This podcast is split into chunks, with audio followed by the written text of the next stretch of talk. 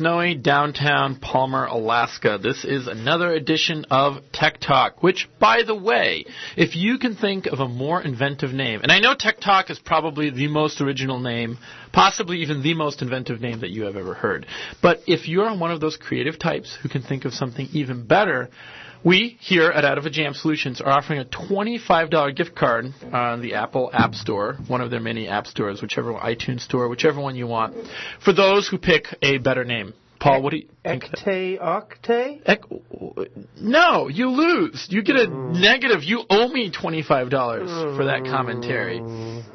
That's all I have to say to you. It's good to be back. Uh, we were not here last week. There was a brilliant pre-recorded show, so brilliant, in fact, that someone called me or rather texted That's me right. thinking it was live. So uh, you can call this week. Better than live. Better than live. That's right. 3D.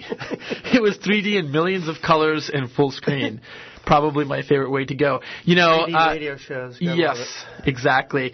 If if you would like to call in this week, you can do so by first texting us at UG one cent, UG one cent, and not as in a number. Not cent. Rent. We got to rent. Rent, right? You got to rent that pay UG the one. rent. Text me there first with your name and number so that I can know you're a legit human being and you're not calling to, you know, I don't know, swear or Unless you're one of our regulars. which case you, it's not so much that you're a human being because we know you're not, but that you're safe because we know you are. 'Cause if you know us, you can't be human. That's this is absolutely true, Mike. Uh, are you are you okay? All right, moving on. Moving on to uh, Paul's favorite segment of the show, which he uh, doesn't have control over this time. I do. We're going to bring in a little bit of fear and panic. The FCC, in this case, Federal Communications Commission. Wow, I just killed that a little I'm abruptly. I'm sure glad I don't work for these guys. Indeed. You know, they uh you would not be surprised. They care about security. It's important to them. Not accountably very much. Well, you know, you would okay, let me let me rewind that. They're supposed to care about security. And they were uh, in the middle of upgrading their network security monitoring, right? The software and the methods by which they monitor whether or not they're going to be okay. And by doing that, they discovered they weren't okay at all. They had already been hacked. And uh, what? Over the next months, they've found, found out they've a unknown number of PCs. I love the fact that it's an unspecified Yeah, number. yeah, that's scary. Infected with backdoor malware. Malware. Mm, everyone's favorite term. sure, malware. So, uh, in true government fashion, they threw money at it. Yes. How much? Oh, ten, ten dollars? Was that it? Ten do- Ten- ten oh, dollars. I missed a million. Ten Times million. a million. Ten million dollars. a lot of dollars. That's a lot of ten dollar bills. You know, I can guarantee you, if you gave me ten million dollars to fix a network security problem, I'd find a way to fix it. That's right. At the very least, I'd unplug some cords. How many suitcases would stacks of ten dollar bills be? Well, if you had a ten million dollar bill, not very many. no, but I mean ten dollar bill. Oh, and ten dollar bills, I could not begin to hazard a guess. Hmm. Would it be a Foot Locker? Mattresses worth, I'm sure, because in the end, the ten million dollars didn't work that well. They, uh, do diddly. no, not really. They found they basically uh, failed to to pro- what the, the, a government agency did an audit of the project in less than a year. There's your sure downfall. Yes, yes. So uh, to to put it together, the FCC then put together a ten million dollar enhanced secured network. They called it ESN. It had a name. yeah. And then the Government Accountability Office, which I imagine must be the busiest office in the federal government of them all. Can you imagine working on the Federal Accountability Office? What a depressing job. that is that is uh, not what I would consider the easiest, most enjoyable thing to do. They found the FCC. What, what's the quote? Uh, failed to properly implement the fixes unless software and systems put in place misconfigured, even failing to take advantages of all the features in the malware protection that they had selected, leaving its workstation still vulnerable to the same attack. In fact, the full extent of the problems is so bad that the Government Accountability Office's entire findings have been restricted to limited distribution. Right. Snap, I believe they say on the streets. Oh, snap. Snap. yeah. And guess what? They're looking for another chief information officer. Oh, did he leave? Can you imagine? Oh, I'm not too surprised. He did leave. I, I would uh, the- imagine he was there's not. there's best. some great poetic justice. He left to take another job doing cybersecurity for um, CIO cybersecurity firm that actually caters to the intelligence community. Mm, nice. Okay. We're we're you know. I'm not going to actually include myself as part of that community, but uh, it's a tight, tight knit, hardcore group of people. I'm sure.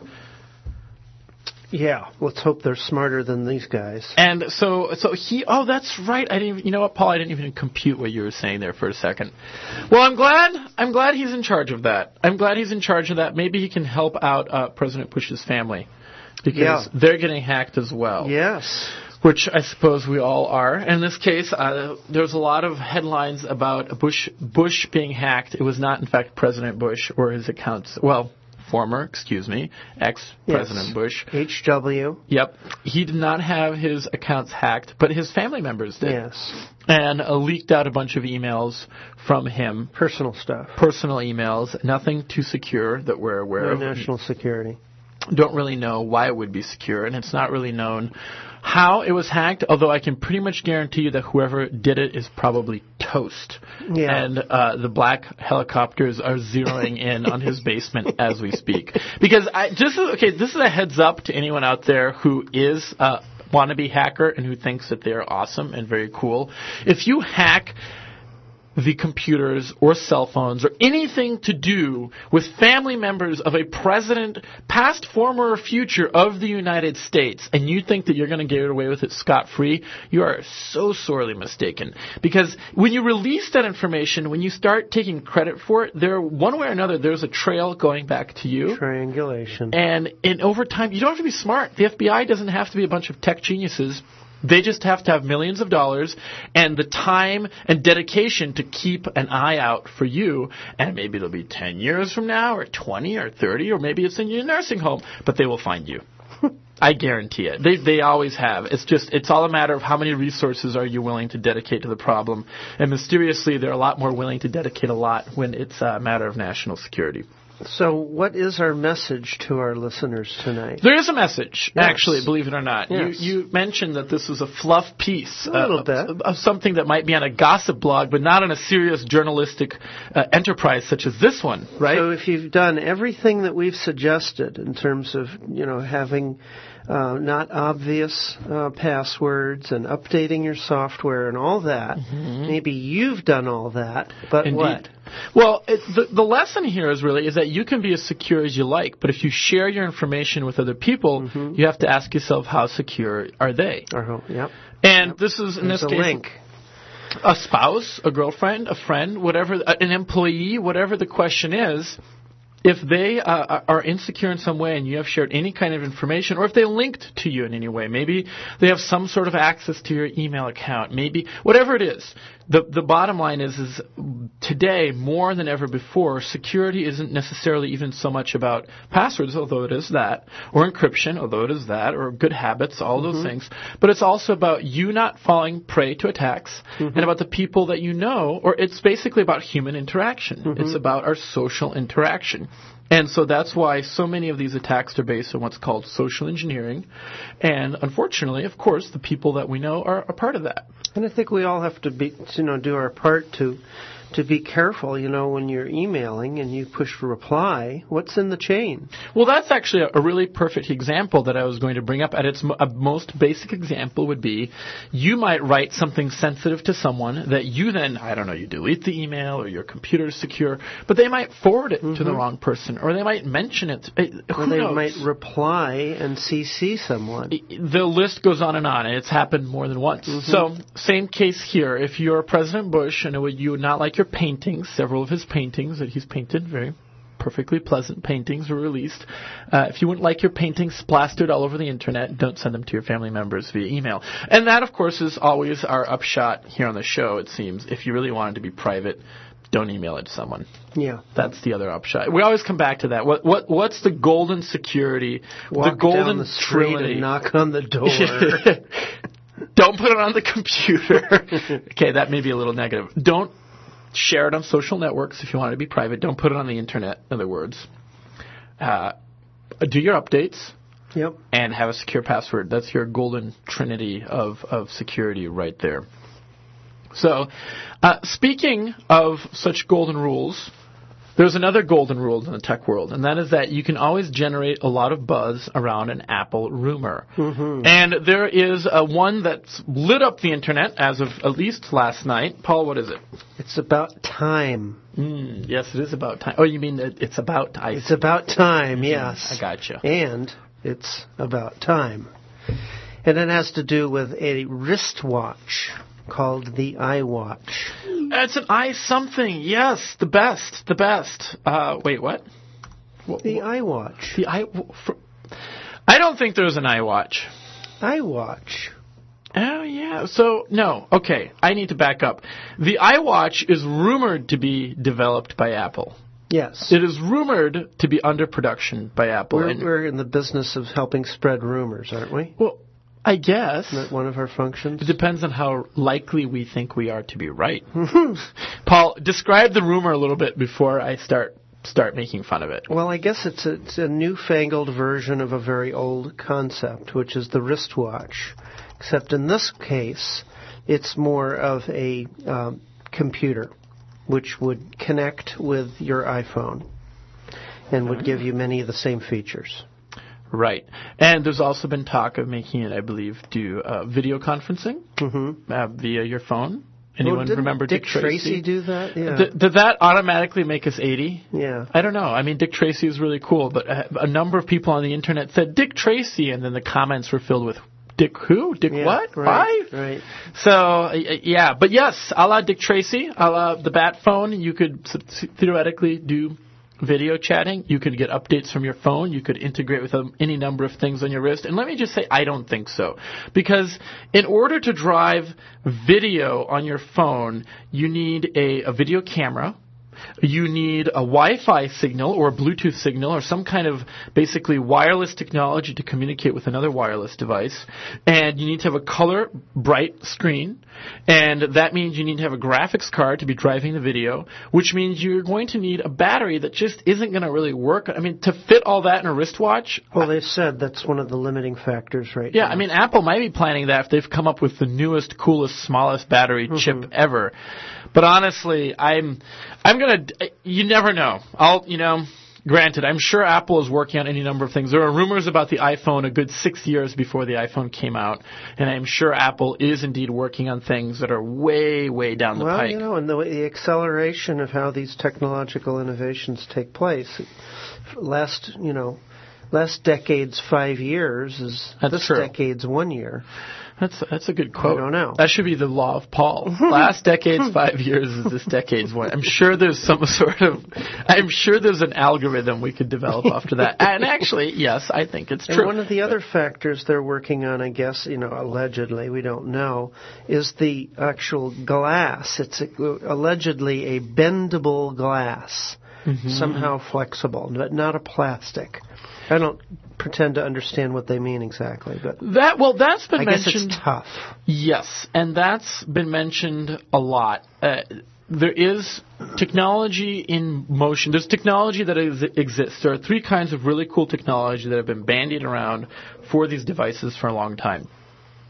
Glass that bends and screens that bend as well. Hmm. So in other words, the concept being you can have something that Roll it up. exactly Yeah. it's more similar to paper than the rigid devices that we have today. So I can lose it just like all my other grocery Or, lists. you know, in the wind, it Yeah, just blows perfect. away. Eight hundred dollars. oh my gosh! My child turned into a paper air. What did you do? Yeah. exactly. And of course, the other thing, uh, we, we have a phone call. Trouble. Oh. Trouble in the making. Yes. Okay, should we take it? We should take it. it's probably semi-safe. No, I know you. Oh, you are on the air, and it sounds like there's an awful lot of chitter chatter in the background that needs to I'm be checked. I'm sorry. I'm sorry. I'm sorry. Listen, um, we have a really hi. This is Margaret Gatchett. Um, Hi, calling Margaret. from we're from Butte, Alaska, and joining me this evening is Radhika Garland, Emily Longbreak, Logan Bean, Oh. and Anna This is trouble. Monasterily. Anna Monasterily, who has the longest last name I've ever heard. Um, anyways, Anna is, has a really important tech question to ask you this evening. Um, so I'll hand the phone over to her. Alrighty. Okay. Paul looks Good very dubious. Good evening, Anna. How are you? I'm well. How are you guys? We we are very good. We're glad you're put on the phone because you're probably the more responsible of that lot. we heard that. We appreciate it. Mhm. Oh, What's what's your question, Anna? I do have a question. So I possess a 4S iPhone, and I was wondering why some of the text messages are green and why some of them are blue. Oh, that is actually an excellent question. Paul, have you noticed that? I have. Has anyone noticed that? Okay, well, so the reason for that is is your phone can text in one of two di- two ways. It can make a text message, good old plain Jane text message that we all love so very much, Sarah Plain and Tall and all that, or it can do an iMessage. An iMessage is a using Apple's iMessage service where it doesn't send it via your cellular airwaves or what have you fanciness. It doesn't utilize your cell phone's messaging plan. It just sends it like another bit of data, like say an email or whatnot. So it can work over Wi-Fi. It can work over the iPhone, the cellular connection, whatever it is. But your cellular carrier does not know or care what's happening. So you're not going against up against your text message limit. So some of them, some receivers or senders you can do that with, and others not.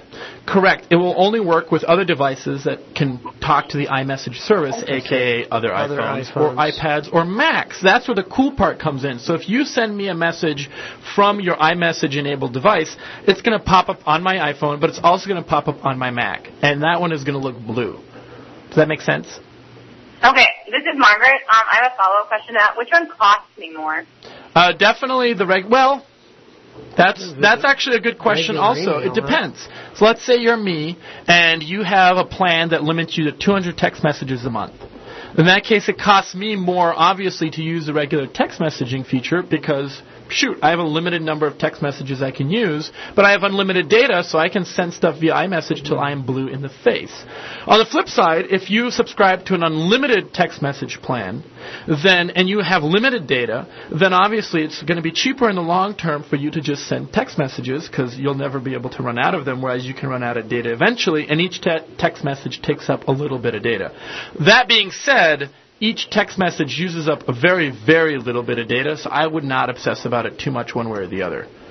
All right, all right. Well, we're gonna let you go because we have to finish dinner. Um, Thank you. Thank All you. right. Yep. You guys have a good night. You're welcome. Thanks for calling.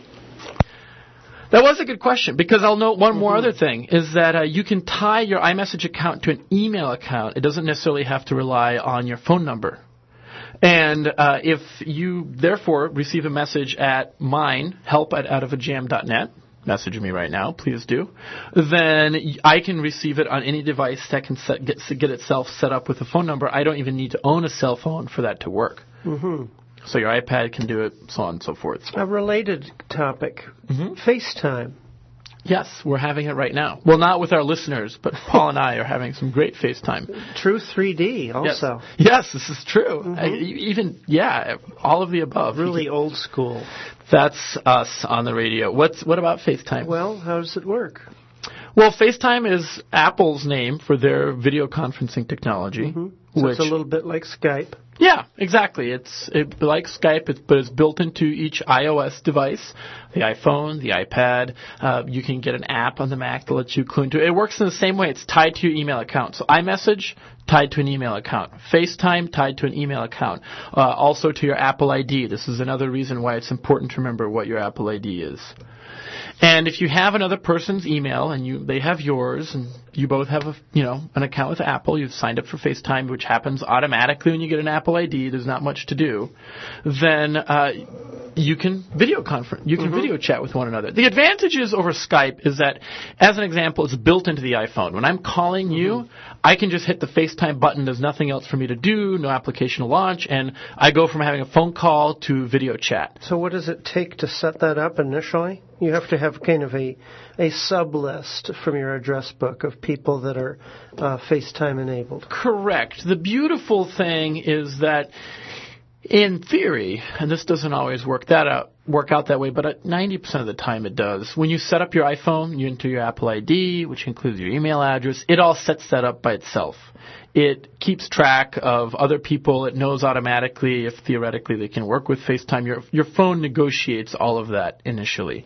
Sometimes when you reset an iPhone or erase and restore or start doing all this troubleshooting stuff, you run into situations where things aren't quite set up they would be as they would a properly set up new phone, and then you start running into scenarios where FaceTime is asking for your email, and people say, "What does it want? I don't even understand." Does that mm-hmm. make sense? Mm-hmm. And then you can use you generally plug in your Apple ID.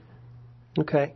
Now, do you have to send a message to the recipient, or does it get sent to them? Do they have No, to if they accept it? if they have FaceTime set up when you try to call them up, they just get a little message from the FaceTime Oh, I app see. So that in- says each individual enables it Correct. for their correct. device. That's exactly right. And on iPhones, it's just enabled by default. On iPads, same thing. Uh, On the on your Mac, you have to download the application and set it up for it to work. Hmm. So there's definitely that. And one other last note, it's been a, a source of a little bit of drama, is that if you have an AT&T phone, you can only do FaceTime over Wi-Fi unless you have a family shared data plan, in which case they let you also do it over a cellular connection, which is great. But if you have an unlimited internet connection, then you're just out of luck. Hmm. So there's that. That is Okay. FaceTime. And speaking of cool technologies like FaceTime, which by the way I love very much, we can also talk about the HAPIfork I love this one. because it makes us happy. And it's a great antidote to fear and panic. this is true. This is our antidote, the HAPIfork. Especially when you hear some of the ideas we have in store for the So, Paul, wh- wh- why is this fork so happy? It's just great. It, you eat food with it. That's a good start. Yes, it's Yeah. always good to eat Uh-huh. food. No and it- stabbing, more eating. It's beautiful. It it records the time it takes to, for you to finish a meal. It, re- it records That's okay. The so number- far, that's not too useful. the number of fork servings per minute. so wait, it tracks the fork number of forks per minute. Wow, that is GPS. awesome. That is amazing. You know why that's awesome? Because Yeah. Paul, you and I could have a We're fork to have a fork off. We can have, we can just yes we can Yes. we are going to And see who can cram in the highest That's number right. of forks highest per minute rate of forks per minute. FPM which which is kind of sadly the complete antithesis of the designer's you know wishes because Right, they were thinking that this would that would give the the the fork e I guess or is it the forker? No it's well it's both. The that's the irony. using the fork. If you're a forker then you're the forker and the forky okay so you're say you're eating and your your you know your your brain takes a little while to register what's in the gut mm-hmm. right? Right. So it's very common for people to overeat. So there really is a legitimate kind of precept for this device to have been developed, and that is that this would give you an advanced warning based on what you're eating and how fast you're eating. All ah, right. It will give you a clue to slow the heck down. I've often wished that something else in my life would nag me along with everything else. It's not enough that my phone is beeping every five minutes. Hey, you've missed this to-do list. You've missed this appointment. You're failing at life, sir. Now your but my fork fork, is gonna meh, do that. You eat too much. You missed your appointment. You eat too much. What I mean, what's next? I believe wasn't there the toilet that tracked how poorly you were That's performing in that department as well? Right. So it's just all our devices are going to yell at us. It's interesting though. This device is getting funded by Kickstarter, and it's actually real. We're not making this up. Yep. It was going to track how many forks per minute you're eating. It's going to vibrate if you're just packing away too fast, Mm-hmm. and you can upload all this information to the computer and track your statistics. Yep. For those of us who are For a hundred bucks. things, for a wow, 100 bucks. That'd be a difficult silverware set fork. to complete. Yeah. All for right. We are about to wrap up our first half hour here. Uh, we're going to stop torturing poor Mike, who's running the, the board here with our brilliant witticisms that he does not appreciate. But we're going to be right back, and we are going to be back with the Death Star. Fitting for our Fear of Panic music. We're going to be back with uh, App of the Week, of course, and also some very, very useful hints about Indian fake callers or real callers, and of course, that piece of software that continually pops up promising to make your computer better, and in fact is the devil. We'll be right back after these messages.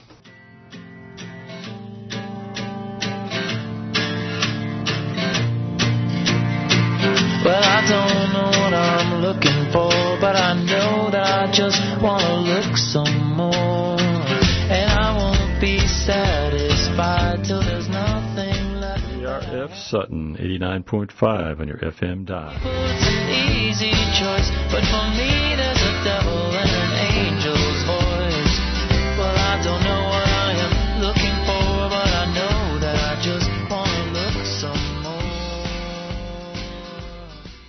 Hey, we're back. We are, and we're very excited. We got Death Star stories. We do, because you may even remember this, but we were on the cutting edge of the story that other media outlets so woefully That's ignored. right. It's we, true. We, yeah, we. we were there, them. and we found out that whitehouse.gov, whitehouse.gov, which has an excellent petition section for an area that, should it gather enough petitions, will respond to the official requests of the people. In this case, it was please build a Death Star, Yep. which we've all wished for at one point or another, indeed. And, you know, what do they say, Paul? They were so short-sighted. They said, Mm. "Get this, we don't blow up planets." I mean, really. Yeah.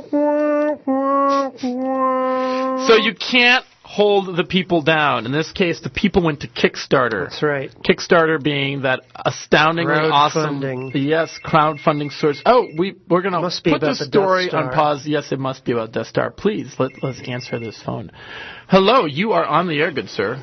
Hi. Hello. Hi. This is Doug, long time listener. Hey, Doug, how are you? Hi. You know, I, I think it's important to to mention that I, I feel so bad for that poor caller last week who called into the. Uh, Oh, oh, yes, yes, that was ter- that was terrible. But yeah, it's unfortunate they were so duped by our recording. to have been a traumatic experience. But So, anyway, Doug, on a different topic, yeah, do you have any questions you've been thinking about for over a week now? I do. And I actually need to go back a little bit farther to your show from the one password guy uh, a few yeah. weeks ago. Yes. Uh, that, that was an uh, excellent show, very informative. Uh, do want to say appreciate appreciate that show. But then, hey, guess what happens the next morning? I, I'm at one of those uh, one of those places in town that's good for getting caffeine in the veins, and um, Sounds I'm sketchy. typing away. I'm typing away, and and uh, all of a sudden, everything that I do is like on the screen. It's just highlighting, and you know, becoming the pain. Can't get any work done. So I restart the computer. And, So wait, by highlighting, do you mean? What, what do you mean exactly? well, I'll, I'll come back to that. Okay, all right, all right. Um, so I restart the computer, and uh, it asks me for my password. And it never, it never asks me for my password. And so, you know, I'm starting to hear the Darth Vader music, right? Yeah. Dun dun dun dun dun. Yeah, his minions have totally taken over my computer. I mean, that's like the first thing that pops into my mind now, thanks to this show. Indeed. right. And then I'm typing in my password and all, all like 5,000 of my passwords, and none of them work. Because you've been listening to the show and you've been creating a longer Right. number of You created a monster. Uh-huh. and, and sure enough, I do have the password on one of the files in the computer, but it's not doing Oh, doing any good yeah, there. yeah. And you know, so I'm like total total panic mode. And I actually run up to your office, and you're not there. Oh, well, uh, usually we are there. Um, this is like a bad dream. to anyone who's listening, don't hesitate to stop in. I'm not spotty at all. and so I finally discover discover the problem. The shift key was stuck down. Oh. And like it was highlighting everything, and then when I'm typing my password, it's putting it in all caps. And I don't know that because it's like it's it doesn't let me see what I'm typing in. Which also explains why the computer asked for the password, because if you hold down the shift key, it starts up your computer in what's called safe boot. which is a- Yeah. Yeah. Mm. so a lot of things went wrong in a very short amount of time, Wow. and very much panicked. And my Sure. question, finally, right to finally get to the question, but my urge is to like flip over the computer, uh, find the screws, and you know see see what I can do. see what I can do to get this computer in pieces so I can clean it really well. Oh. But that's probably not the best thing to do just to clean the keyboard or the keys and whatever, but it certainly needs That's a- some kind. Yeah. That's a really valid question. So is the shift key still stuck? Yeah, it happens from time to time. and sometimes it feels like it sticks up. Sometimes it feels like it sticks down. But you know, I've had it like other other keys and stuff. Just And then the just keyboard itself can be replaced. well, that sounds like a pain. Well, yeah. Okay, so two things. Uh, Paul's absolutely correct. The keyboard itself could be replaced, which is a pain, although on most computers is pretty cheap. I'll say most because on some of them you have to replace the whole top case, which can run, you know, a hundred something bucks, which is a gigantic pain in the butt. But uh, on most of them, it's like a thirty dollar part, and then if you come to someone like us, it's like a half hour's labor. So you know, you're, you're still looking at a little bit of money, but it's not the probably world ending. But in your case, if it's, if it's just a shift key, then really the best thing to do would be to go ahead and first of all, you try prying up the key. Oh yeah, it, I've I, I'm I'm I've known I've like figured out to watch for it now, right? Mm-hmm. So when it does, you know, I got I got a knife handy. That sounds safe.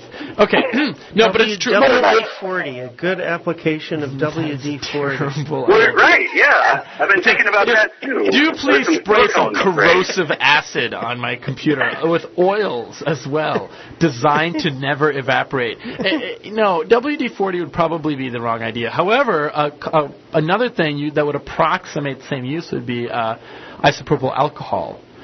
And I don't know if you've tried that, but you could use a Q-tip No. or a paper towel, pry up the key, and then thoroughly douse the area with isopropyl alcohol and swab it with something. Seriously now, how about compressed air? Well, no, and Like you use isopropyl on a alcohol. camera. I'm serious. I'm totally. No, I know, I know, oh, I know oh, you are. Oh, and right. But as an as an additional idea, what Right. about the like the the air cans you use for optical devices? yes, absolutely. Um, have you tried that? No, I, I haven't. I haven't okay, so compressed air. Step one. Uh, isopropyl alcohol to get in there. It'll both wet things down, hopefully dislodge and clean whatever it is, and then the alcohol evaporates completely, leaving no residue behind. Mm-hmm. So theoretically, you're not going to totally destroy your computer like you would with, say, oh, I don't know, WD-40. What about like Windex or like Also, like no- nothing, nothing that has chemical agents that love to eat away at dirt. Because if it eats away at dirt, then it's going to eat away at the very delicate components in your computer as No well. oven cleaner. Uh, well, no battery acid either, Paul. I know it's your favorite cleaning device. Let's just crack open this battery. No, uh, and, and this is the word from Apple as well. Also, you don't want water because basically almost any liquid will carry with it some form of impurity, and when it evaporates, we'll leave that behind. And so you need something that is both liquid and gets gets something from a dried up, caked up state to something that's more like gum and can be removed or just washes away. But you don't want that liquid to introduce any new foreign materials. And in this case, that is uh, alcohol. The purer the alcohol, the better. Hence, isopropyl alcohol. Yeah, you can get it 90% or 95%. Yeah, and it's like a that. buck. At, Yeah. at You have to be 21 or over. uh, no, I believe know. that's a very good question, and for reasons I don't entirely understand It's now that you mention it. Well, It's not taxed. yeah, but there's a lot of things that aren't drinkable that are, you know, I'm not even going to explain on the air, but man, um, paint? I don't know. Uh, so, okay, so that being said, isopropyl alcohol is your computer cleaning friend and really the only liquid to use around your computer. So basically, the rule of thumb, no other liquid. Would All it be wise to, to hold the computer at um, you know a 90 degree angle or slightly inverted so that if it liquids go through the keyboard, they don't go into the electronic panels. That they would Oh, be more likely to to go outward rather than Sure. inward.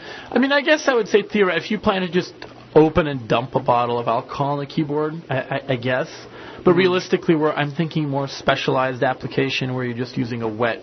You know, when I do it, I take a paper towel and I turn the bottle over on, you know, hold the paper towel against the opening, turn the bottle over, and then turn it back up just to get the paper towel wet, and then use that to try and clean mm-hmm. the area. Uh, another very popular way is to use a, a Q-tip. Um, the the goal being is hopefully you can see what's making it sticky and get it cleaned out. A compressed air is also great because it might get something you can't see and blow it out. You might need a little more vigor. Yeah. If if those two things don't work though, um, you know, I would say I actually bring it in so I can at least look at it because it, it it's not necessarily still replace the keyboard scenario. It might be the rubber cap. It might just be the spring in the in the keyboard, the little metal what's it widget. Who knows? Um, so maybe you can replace the key and be okay. But if none of those work, then yeah, you you'll probably have to replace the keyboard. you said the the shift key was your major culprit. but there might be others. But just using the shift key as an example, when you depress the shift key, do you feel any kind of clicking or friction of any kind? Does it feel different than the other keys? Does it have any initial tendency to, to hold or to come up slowly or anything like that? Oh, absolutely. Like sometimes it's it's difficult to press. It it feels like it, it won't go down. I mean, there's a number of keys that have these kind of issues, and I found like if I just don't use it for a little while, it seems to go away, or kind of just shake the computer a little bit. It's Well, it not does like sound like in that case that it's something in between the keys that's physically kind of um, slowing their, their ability Yeah. to move. like a little chunk of potato chips or something. Okay, and I will mention on that subject that I have cleaned out Potato keyboards chips? that literally had about a quarter inch of crumbs under all the keys. So uh, if you are eating anything over your keyboard, you deserve what you get. yeah, I'm sure I do. there is to be. You can consume food. You know, everyone says don't eat at the computer. No, no, no. Just don't eat food over the computer. At is fine. Over is wrong. Okay. That's our advice of the week. All right. Eat highly crumbleable foods directly above the keyboard. All right. Thanks for calling in, Doug. All right. Thanks for your help. All right, thank you. Bye. Back to the Death Star. Mm-hmm. Just because Kickstarter, then there's a Kickstarter project on Kickstarter. Well, uh, let me reverse. New sentence. Because there's a project on Kickstarter to fund a construction of the Death Star. Right. So they want to they want to raise about thirty thousand dollars. Oh no, excuse me, thirty million dollars. Yeah, thirty thousand. That'd be the cheapest Death Star. I'd want to build a Death Star. I'm totally building. I a love Death Star. this. The the the the correspondence I'm looking at says that they need that money to draw more detailed plans than what they have now, and then down below there.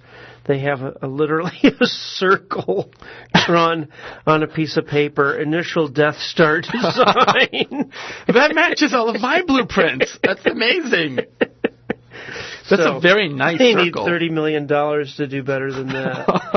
but it gets better. It gets better. They then after they finish the initial design, they plan to start a yet another project to actually construct it, Yeah. and that carries yet another price tag. it's got a whole lot of zeros. One, two, three, four, five sets of 3 I'm not even sure what to name that I don't know what that number is. We'll call that a googol. No, it's probably a, a quintuplex. Yeah, something Oh, like no. that. Yeah. thing. So, yep, if you want to fund a Kickstarter project, you can fund the Death Star. And actually, I should also note that it's unknown who these people are. But they do have a what is it? A December of 19, of 2015 uh, target for finishing the Death Star. Wow, that's that's you know Moving very- right along. Yep, very very ambitious. All right, so uh, all of that moves us along from the Death Star, which may be a construction project of the week, Something more terrestrial. but a little more terrestrial. Yeah, the app of the week, Mm-hmm. which in this case has to do with weather. And uh, Paul and I have been doing a little research on weather apps, and primarily I've been doing that because I have been playing around with uh, weather stations, and we're going to mention that on a future show because there's some interesting things in these this day and age you can do with a weather station in your computer. But as a result, I've thought, well, what's a weather app that actually works for me? And I've played with with quite a number, and I've actually settled on a favorite myself. Paul, what, what have you looked at?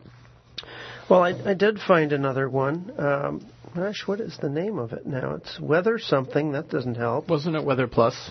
No, No. it wasn't. Um, Weather, weather, come back on me on that. one.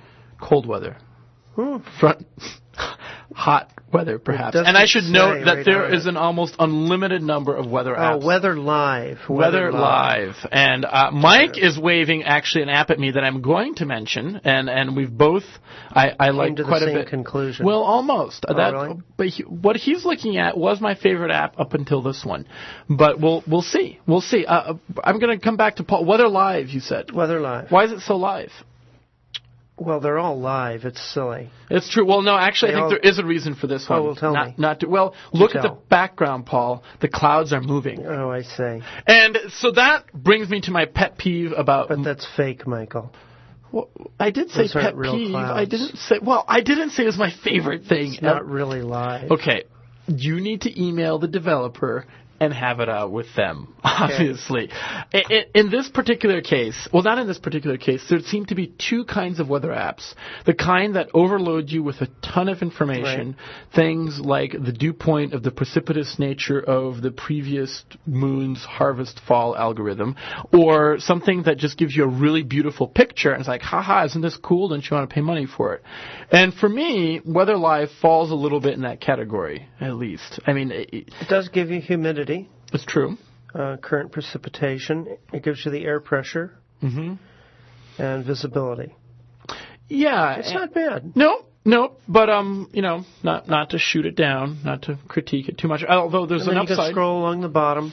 I'm looking at it now, Tuesday through Sunday, pretty Mm-hmm. easily. Tells you the high and the low, and a symbol for and it's free, so it like. definitely carries more information than Apple's weather, Mm-hmm. which is great. And it's got the scrolling clouds in the background, presumably a shining sun if it's sunny. But as you noted, actually, it's not real, which I know is going to sound weird, but I agree with Paul in the sense that that's always bugged me too, because you do have this whole category of applications for weather that market themselves in these beautiful graphics that they just generate because oh they think it's sunny or oh they think it's rainy or whatever it is. They have nothing to do with really what's going on outside. So then you have the super serious weather apps. And uh, for a long time, the weather app of my choice was actually AccuWeather's app. Uh, most of us here in Alaska are familiar with AccuWeather because a lot of radio stations use AccuWeather uh, for their primary weather information. AccuWeather is free. And uh, I'm a fan because, first of all, AccuWeather always been pretty accurate, and second of all, their interface isn't too bad. Um, they give you the the primary information that you might want right off the top, right off the bat. And they also give you a weather radar, which not all of the apps do, and they give you uh, the next the for, they give you an hourly forecast for that day, the mile per hour of the wind, and then you know uh, the upcoming forecast for the next few days. Of course, there's also theoretically videos that show you uh, the breaking news and weather uh, for certain areas of the United States. I use AccuWeather pretty extensively when I was in Hawaii, actually. Uh, in Kauai, uh, Mike should appreciate this to track where the there was the least amount of wind because you could give it a town and it would tell you, oh, average mile wind miles per hour is this. However, I now uh, prefer an app called Oh shoot! I just forgot the name of the app, and I even wrote it down because check the weather. There we go. It, on your iPhone, it just comes up as weather each time.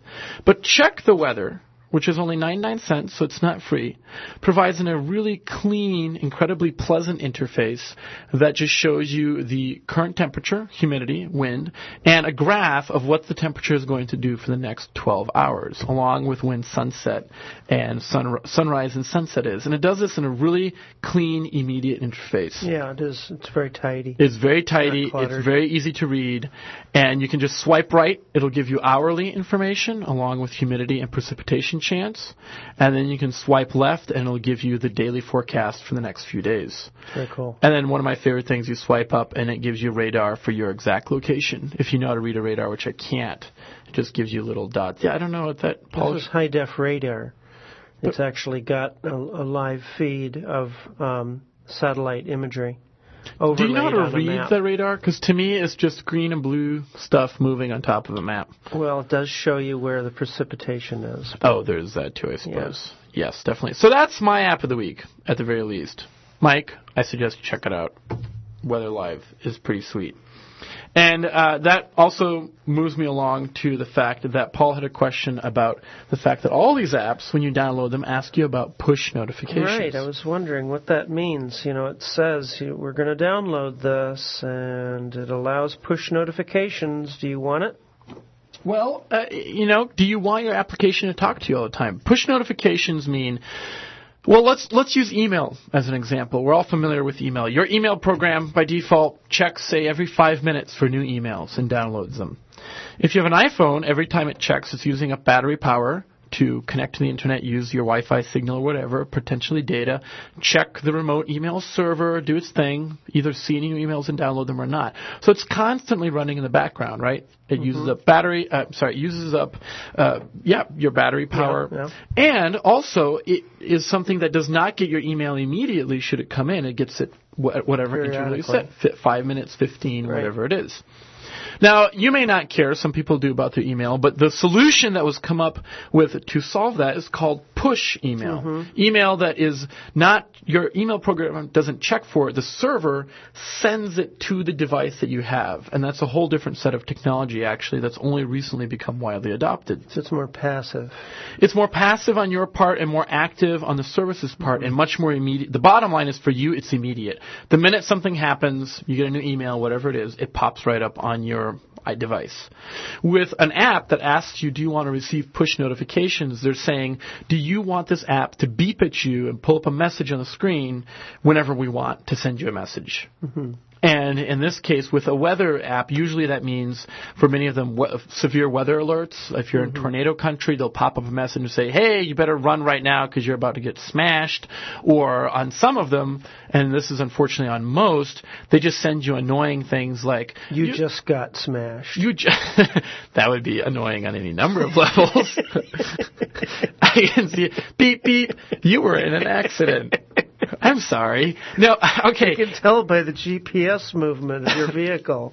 You I- just had an accident. That is actually that actually OnStar does do that, which kind of creeps me out. Or, and it's cool, I'm sure, if you're actually in an accident. But most of them just provide useless information, and so generally, yeah, generally, if an app asks me, "Do you want push notifications?" I say no because I do not need another thing in my life with little angry red icons and numbers and and messages and Pay beeping. attention to me. exactly. You're not paying attention to me. My rule is I say no to everything unless one day I'm like, I really wish I could get this out of it. And then I look into it and find out that it can and say yes. Because if you say no to allowing something on your iPhone, you can always go to the settings app and just scroll down until you'll see the app name and then you can turn notifications back on.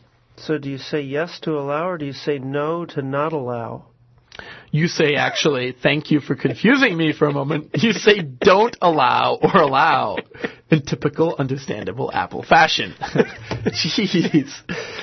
Sometimes that happens, which actually, actually, I was going to mention a website that I really like, but that we're going to use that as segue right over to one of my tips, which is that there is there are any number of pieces of software on the internet that try to trick you into downloading them by giving you a web page where if you click cancel, nothing happens. They don't actually give you a cancel button. You can't cancel out.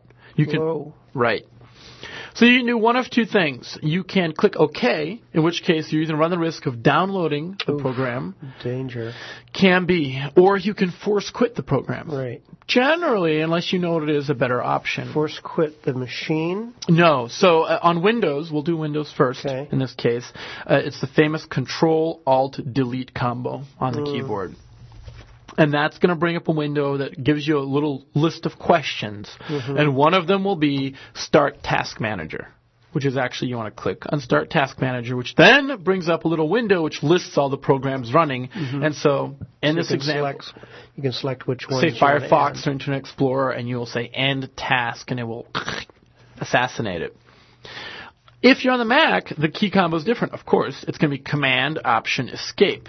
Hmm. And if you do that, you get a little window right away that lists all your running programs. Yeah. You're going to select the one that's giving you the message you can't get out of, in this hmm. case, say Safari, and you'll hit Force Quit, hmm. and that will close it.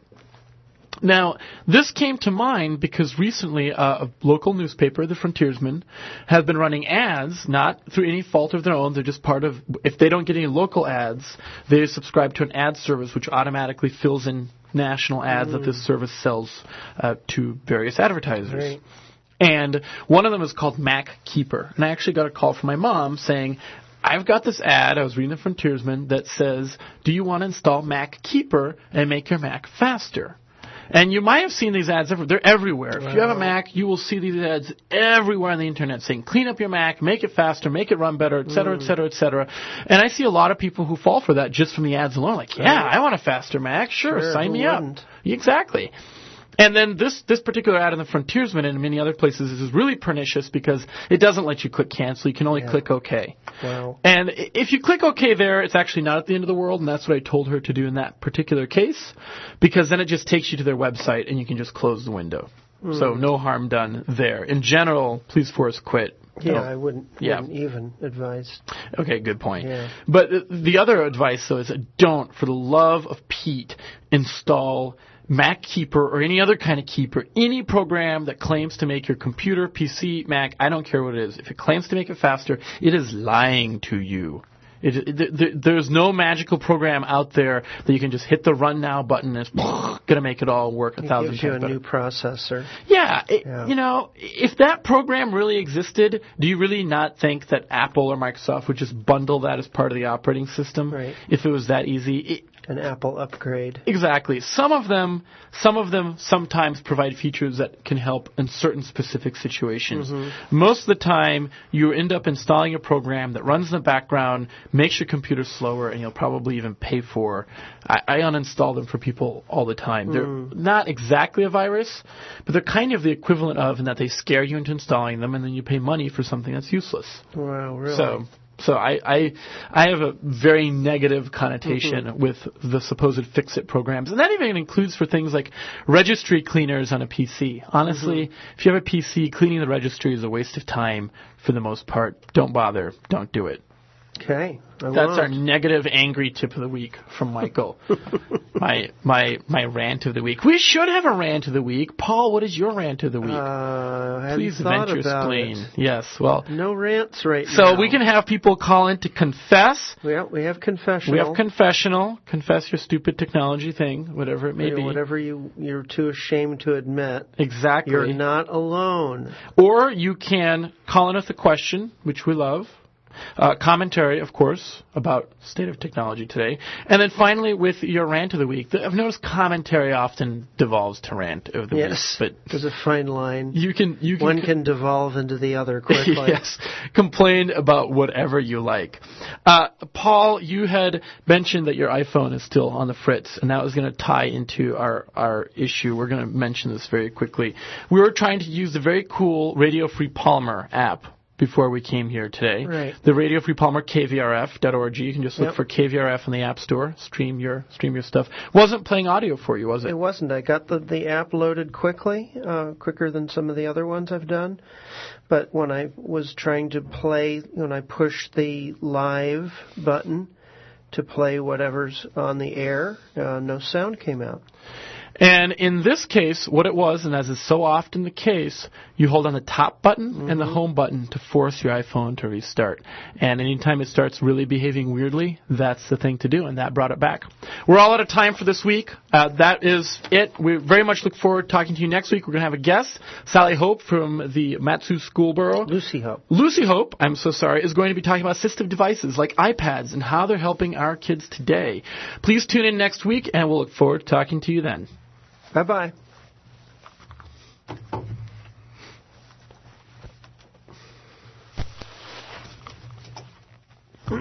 Yay.